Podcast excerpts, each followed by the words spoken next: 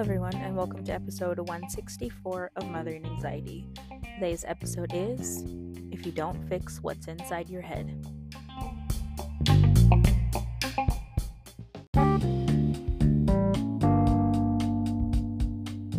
Mothering Anxiety, where we talk about the real and raw truths about living with anxiety.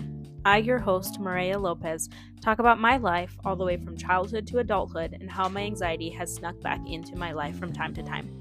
This season, we will be focusing on postpartum anxiety. This has been the hardest battle with anxiety so far, so I'm taking you all on this healing journey with me. I have postpartum anxiety, but postpartum anxiety doesn't have me. As I'm sitting here inside my closet recording this, I have noticed that they have deleted like half of the music that I have used to record like my intros and stuff, and some of them are pre-recorded that I just kind of add on to here every week, right? But when I introduce the new episode title, I use a specific song, and right now I'm trying to look for it and it's not there anymore. So yeah, there was no music on that in that intro title until I try and find a new one that I like. To be honest, I don't really like any of them, but you know, we're making it work. But right now I just don't feel like trying to search for one because I am recording this in my closet. It is 7 p.m. on Sunday night before this is supposed to air 6 a.m. Monday morning. I have a migraine, and I was like, okay, I need to just go in and record this now because I was thinking about doing it later once the kids went to bed, but I am tired. So I told my husband, I'm like, all right, you're on kid duty. Let me just go and sneak away so that I can record this now. Because as soon as the kids go to bed, I'm going to go to bed. I have a migraine because one, I wasn't able to sleep last night. So I am a night owl, right? So if I'm not asleep by at least 10:15, and I'm going to be up. Like, there's no way. Like, that threshold of me wanting to fall asleep or being able to fall asleep is gone. So I wasn't able to go to sleep until, I want to say, like 12:30, which is really late for me. And then I woke up at about, I want to say, like 7:15 a.m. this morning, right? But also, I have been surviving all day on 2 donuts and a chocolate chip cookie, and I didn't really have actual food until dinner right now. So, you know, migraine is gonna happen because one, I'm tired, and two, it's just like a sugar overload, which, as you know, I have been cutting out processed sugar, but today was just one of those days where I couldn't get food in me. So I had to make do with what I had, and so now I am suffering the consequences because I have a raging headache. I can like barely keep my eyes open because every light that I, you know, look into is just burning my eyes. But it is 7 p.m., which only means that I have about an hour before everyone goes to bed. And that means that I can go to bed. So I'm making it. I have 60 minutes. This will take me about 30 minutes to record. Then at that point, it'll only be 30 minutes left, right? I'm thinking on the positive side here. But anyways, if you don't fix what's going on inside of your head.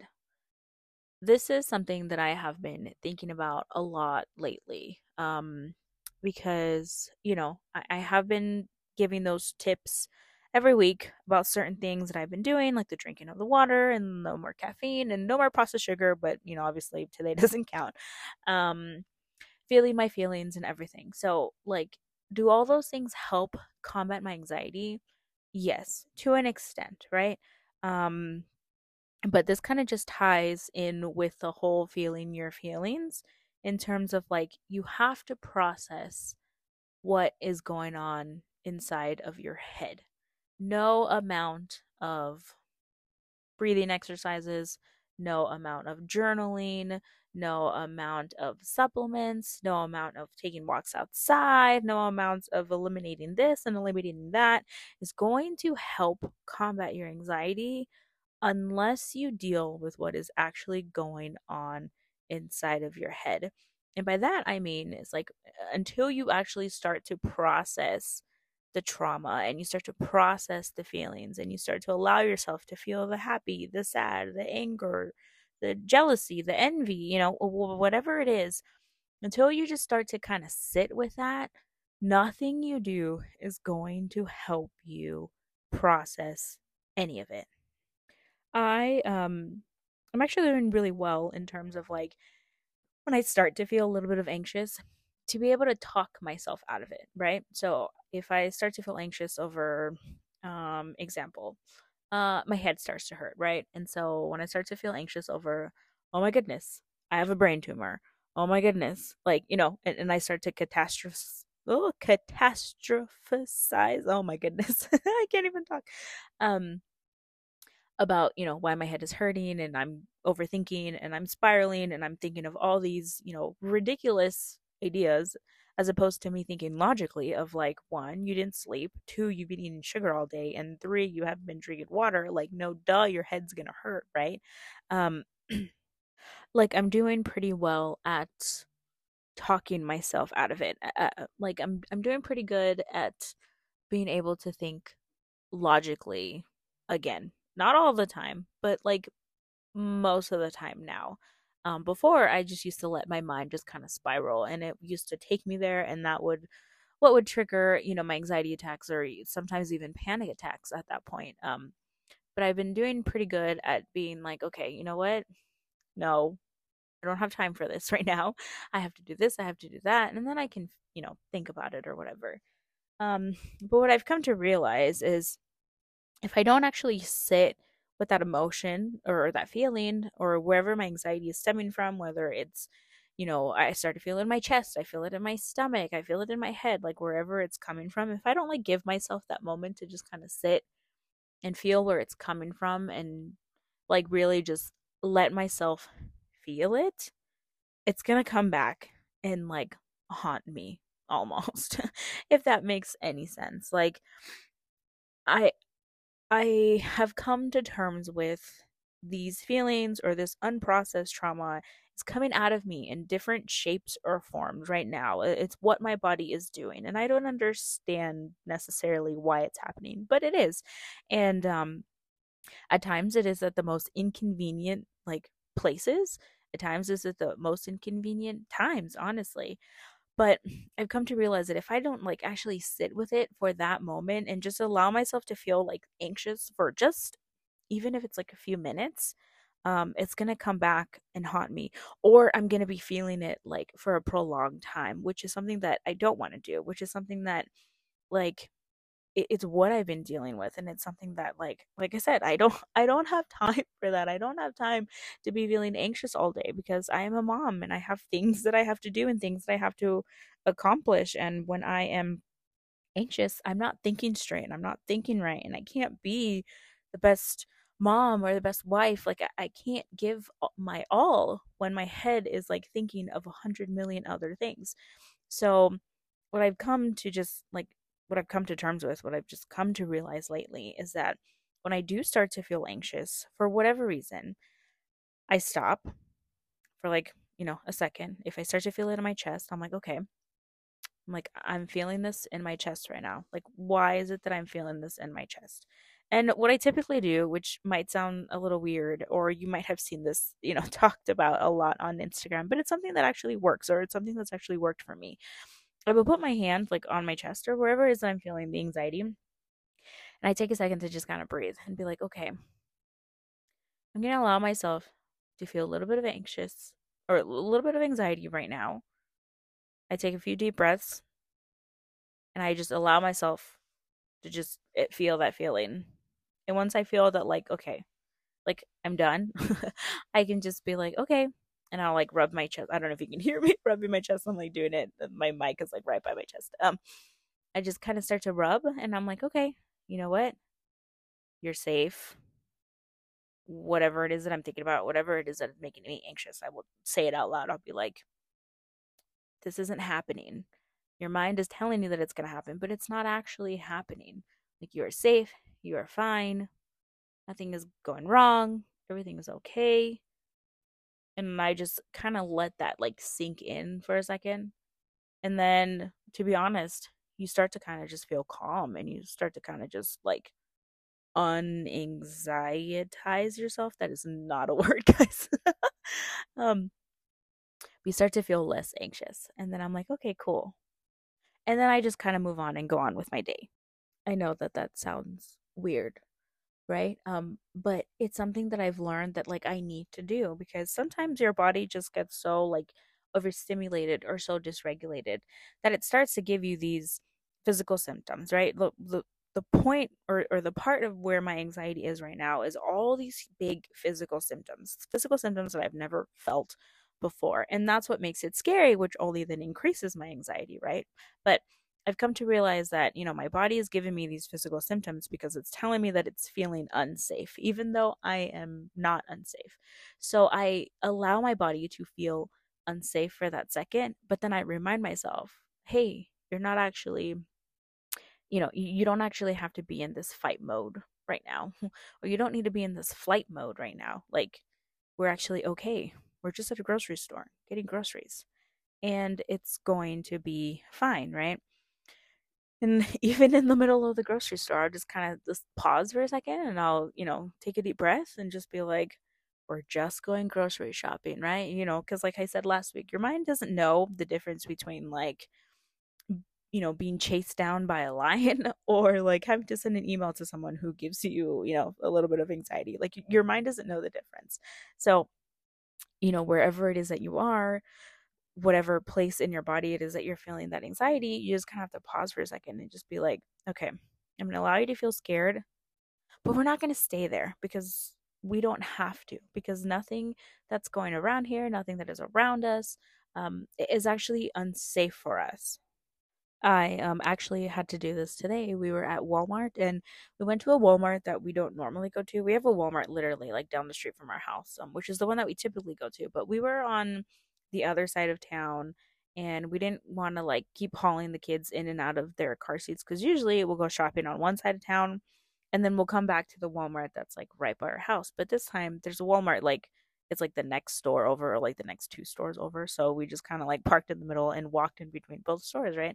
But this Walmart is not a Walmart that we typically go to, and it was busy. Actually, every single store, like grocery store we went to today was extremely busy. We went to Sam's Club, went to Walmart, we went to Dollar Tree, and then we went to Costco, and like every single store was just ridiculously busy. But anyways, so we were at this Walmart, and it was busy, like busy. I've never seen it this busy other than like the day before Christmas Eve or something. Like, it was ridiculously busy. And I'm holding my son, and we were trying to shop for a friend who just had a baby. And so I was, you know, in the baby clothes section, and I was looking for clothes, and my husband was out getting, you know, the actual groceries, and I was like, okay, I'm gonna go and do this so that we can kind of tackle the two things, that we can get out of here as fast as we can.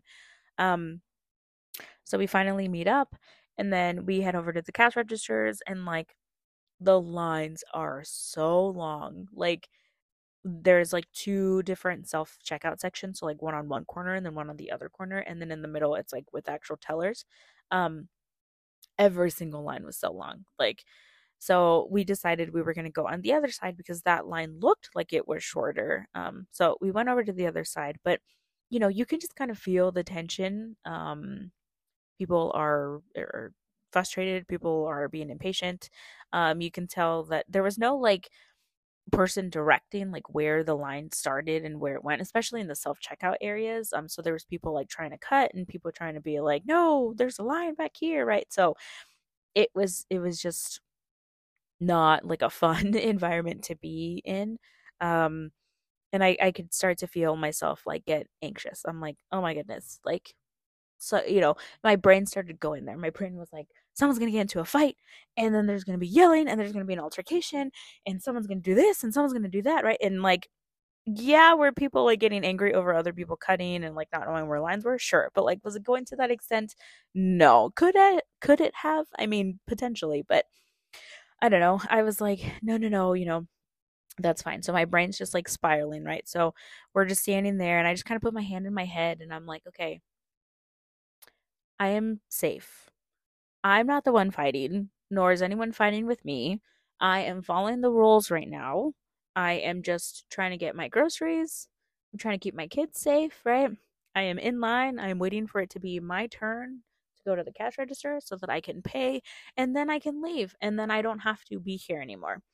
And I just kind of, you know, stood there with my hand on my head, and my daughter was like, Mom, are you okay? And I'm like, yeah, no, I'm fine. And so I'm just repeating these things to myself, like saying, hey, nothing is happening to you. Nothing is realistically happening around you. Your brain is just telling you that all these bad things are going to happen, but nothing is going to happen. And I'm just there. And then it's just finally our turn to go pay.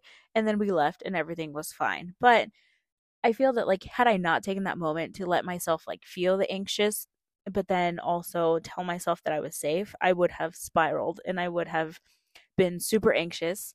And not to mention just, like, you know, jittery and shaking and, like, probably not being able to, like, you know, do the cash register as fast or, you know, as accurate or whatever as I, you know, could have had I not been calm and stuff.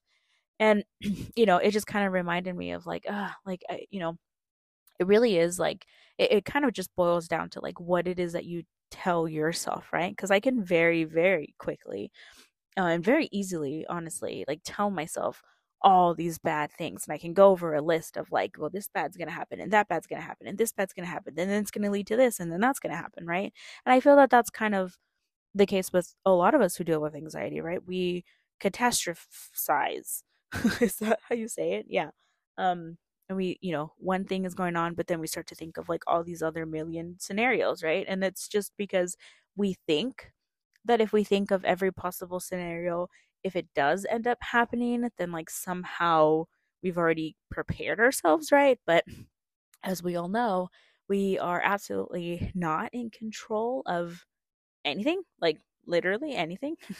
So for me, just being able to remind myself, like, hey, you're not the one in the wrong, and you're not the one doing anything bad, and you're just here trying to get your groceries done and trying to get out of here. Like, that helps me just kind of allow myself to feel that bit of anxiety, but also, like, reminding myself that I am safe and that all those things that my brain is trying to tell me that are going to happen are, like, 99.9998% not actually going to happen. But I guess my greater point of this episode, and kind of why I want to record this, was I actually decided to go back to therapy. I contacted my therapist that I was seeing last year, and I said, hey, you know, things have been a little rough lately. Like, can we see each other again? Or, like, can I get back to sessions? And she was like, yeah. And, you know, since I had my first panic attack, my husband said, call your therapist, because my first panic attack happened literally within, like, a month of me being discharged. And he was like, call your therapist. And I was like, no, but, you know, she said I was fine, and she said this, and like, you know, I was better and everything was good. And the last couple of months I didn't even have anything to talk about because I was in such a good place, and all of a sudden this happened. And he was like, just call your therapist, like, schedule a session and see what she says, what she thinks. He's like, maybe it's because you don't have anyone to talk to anymore, right? You don't have anyone to just kind of, like vent out to and stuff. And I was like, no, right? Like, I was like, if in my head I was thinking, if I go back to therapy, then I am a failure. That means that all the work and the progress that I did in therapy, to the point where, like, she felt confident enough to discharge me, has all gone, like, to the trash, because obviously the things that we worked on didn't work if I'm feeling this way. And if anything, it didn't work because I'm feeling even worse. So I kept saying, no, I don't need to go back to therapy. I can handle this on my own, right? Like, she said that I had good enough coping skills to handle my anxiety on my own. Like, I don't need anyone to help me, right? Like, that was what was going through my head. But mainly, I just kept thinking, if I go back to therapy, it just means that I'm a failure. It just means that I failed. It means that, like, I wasn't where I thought that I was. And that, to me, was, like, too hard to accept, because I was like, I was doing so well, and all of a sudden all this happened, right? But around Christmas time, I just had pretty bad anxiety, and, you know, I kind of had, like, an anxiety attack. And I knew why. I knew why I was having an anxiety attack, because, you know, Christmas on its own, holidays are very stressful, and it was just different scenarios. So I, reached out to her and I was like, listen, things have been not so great. So can we, kind of get back to this? And she was, yeah. And to be honest, it was very easy to be able to get back in.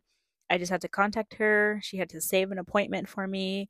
And I called my insurance and I told them, hey, she has this date saved for me. Put me back on. And they were like, okay, cool. And that was that. It was literally took me like, I don't know, less than 10 minutes to do. Which at that point I was like, man, I could have done this way or, such a long time ago, but all in its time, things happen all on its time. And I don't think I was ready to accept that I needed to go back to therapy when I started having my panic attacks again. And I feel that, I just wouldn't have been as receptive to hear what she had to say, but I kind of worked through that. And now that I'm back in therapy, I feel that I'm able to hear all the advice or all the tips or all the, whatever that she has to tell me again. I feel that I'm in the right headspace to have those reality checks again, right? Because I talked a lot about how my therapist gave me really great reality checks. And I don't think I was there when I first started having my panic attacks, but I feel that I am there now and that I can accept it. And, I'll probably make a whole episode about me going back to therapy. I've only had 2 sessions so far because we're still seeing each other only bi-weekly.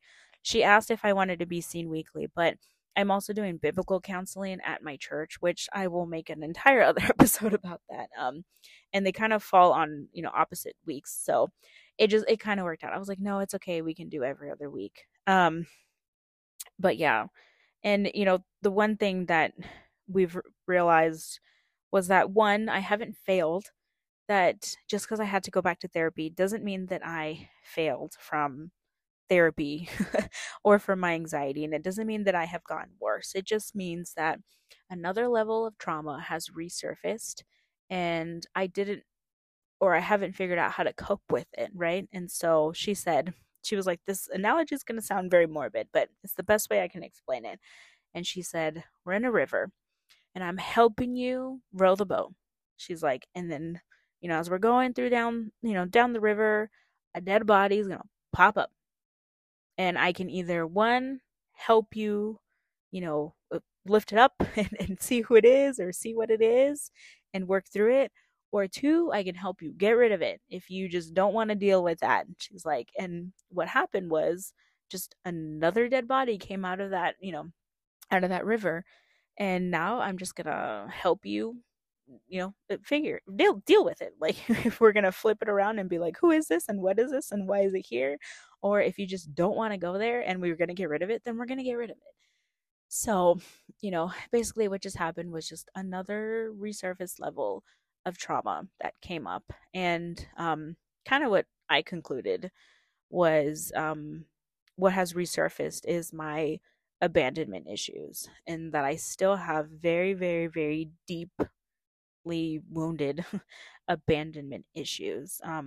And they resurface in different ways, right? Like I have abandonment issues from my grandmother, I have abandonment issues from my mother, and I have abandonment issues from my husband, in terms of like when he was drinking and just, different things, from our marriage. But it's not to say that this isn't to say that he's been a bad husband or anything like that, but it's just my own triggers and my own issues, essentially my own abandonment issues that just kind of transverse into the way that he is. And it's not that it's something he's directly doing, it's just something that like is my own trigger and something that I need to work on. Which, that first session, I was just crying and crying. And my therapist was like, when you go to therapy, you're not supposed to feel worse. You're supposed to feel better. And I'm like, it's not that I felt worse. It was just that, like, I kind of knew and I kind of felt that this was what was going on, that my abandonment issues were reappearing, right? Because when I'd be reading my Bible and when I would be praying, like, literally all I would ever hear would be like abandonment, and like, let it go, right? And it's been hard. It's been hard to let go of that abandonment issue, right? And I feel that even in like a deeper sense, I feel that like at some points I was abandoned by God, because it's like, why would he let me go through those things? And why did he allow me to have, you know, this kind of childhood? And why did we have to go through that in our marriage? And there's like a fear of mine also that like he's going to abandon me again, right? And that like we're going to have to go through something like that again. And so it's just the, you know, learning to just let that all go and learning to realize that God has never abandoned me because he has been with me that entire time. Had he abandoned me, things would have been way worse, right? But also I never would have been able to come out of it and get through it. And, you know, those were not abandonment things. I mean, were they? Yes, but it was only to transform me into me becoming the person that I am today, and so that I could be the mother that I am today for my children, so that they won't have to feel that, right? And it's just, it's so much to process, and it's been so much to process in my head. But, you know, moral of the story is like, if you don't deal with what's going on inside of your head, like nothing you do is going to help. And for me, what's resurfaced is these abandonment issues that have just come out. So if I don't deal with these abandonment issues, like I'm going to be feeling like crap forever, not forever, but I'm going to be feeling this anxiety, and I'm going to be feeling all these physical symptoms. Like I'm going to keep feeling this, and I'm going to keep in this mindset, and I'm going to stay here if I don't deal with what is inside of my head. I realized that I just kind of dropped like a bomb kind of towards the end of this episode, just as like my time is almost up. But like, it's true. If we don't deal with what is actually going inside of our heads, it's going to come back up and haunt us. And for so long, I didn't want to deal with my abandonment issues. And I don't want to say it's that I didn't want to deal with them. It's just that I thought that I had gotten over them and past them. But truly what it was that I was doing is I was repressing it. And that's kind of the thing that my therapist was telling me, was that I was just repressing it. And now everything is just exploding back out, and it sucks, but it's necessary. I have to go through this, and I have to get over this, and I have to go through this with God, right? Because he's never, ever, ever, ever, ever, ever, ever abandoned me. And I'm so grateful for that. And it's, you know, me re-putting my trust in him and just being like, man, like you have been so good to me, because regardless of everything that has happened, like, look at where I am now, right? Like I'm right here with you, and you're right here with me. And, you know, our relationship is grown so much stronger and so much better. And, you know, what a glorious God we have, that he's been so patient with me, that even during the times where I've doubted him, and even during the times that I have, you know, been mad and angry that he abandoned me, like he's always just been there with arms wide open and been like, I'm here whenever you're ready. So it's been a process and it's still a process, and it's something that I am growing to do and growing to learn every single day, honestly. And it's rough, right? But it's also a very comforting and a very beautiful thing to know that I am not doing this alone, and that I have never been abandoned, right? Like, people, the flesh, people in my life, they're going to screw up, and they're going to hurt me, and they're going to abandon me, and they're going to do things to me. But I have the love of an amazing God who has never done that and who will never do that. And that is where I hold my security in. And that is where I hold my identity in. And just knowing that, you know what, you can screw up, and you can screw up, and you can, you know, whatever, but he won't, and he's not. And I'm holding on to that, because that is such an amazing feeling, just to know that you have that love. And for me, who is someone who, like, I you know, I always felt unloved, and I always felt that like nobody truly loved me, like just to know that I have that, like, it's such a great feeling. We have to process what's going on in our head, and for me, that's been my biggest issue is my abandonment issues, and, you know, being angry honestly at the wrong person, because that person never abandoned me. And this is how this is how I've had to learn that, right? This is how I've had to come to terms with that, and just being like, forgive me. Like, I'm sorry. I'm sorry that I was blaming you when I shouldn't have. But work on what's inside your head, but also feel the feelings and let yourself feel that anxiety, or feel that anger, or feel that sadness, or feel that grief, or feel that happiness. Honestly, I think that a lot of the times we think that with healing, we have to feel all these negative feelings, right, to get past it. But I think another part of healing is like allowing ourselves to feel the joy and to feel the peace and to feel the happiness that comes with it too, right? Like, don't just process all the bad, also process all the good, because I think that that's what's going to help us move forward.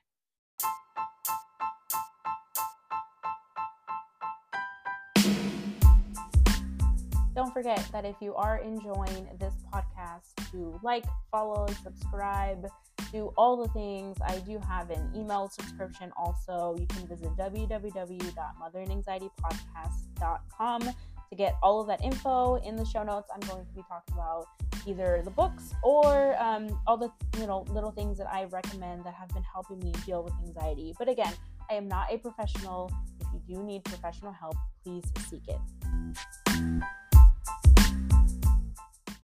So each week I talk about one new thing that I am doing to help me just kind of combat this anxiety. And you hear all these tips and all these tricks like on Instagram or different podcasts and everything. And I'm not saying that mines are correct, but this is just things that I have done for personal experience and things that I have worked for me. So my tip for this week is go outside.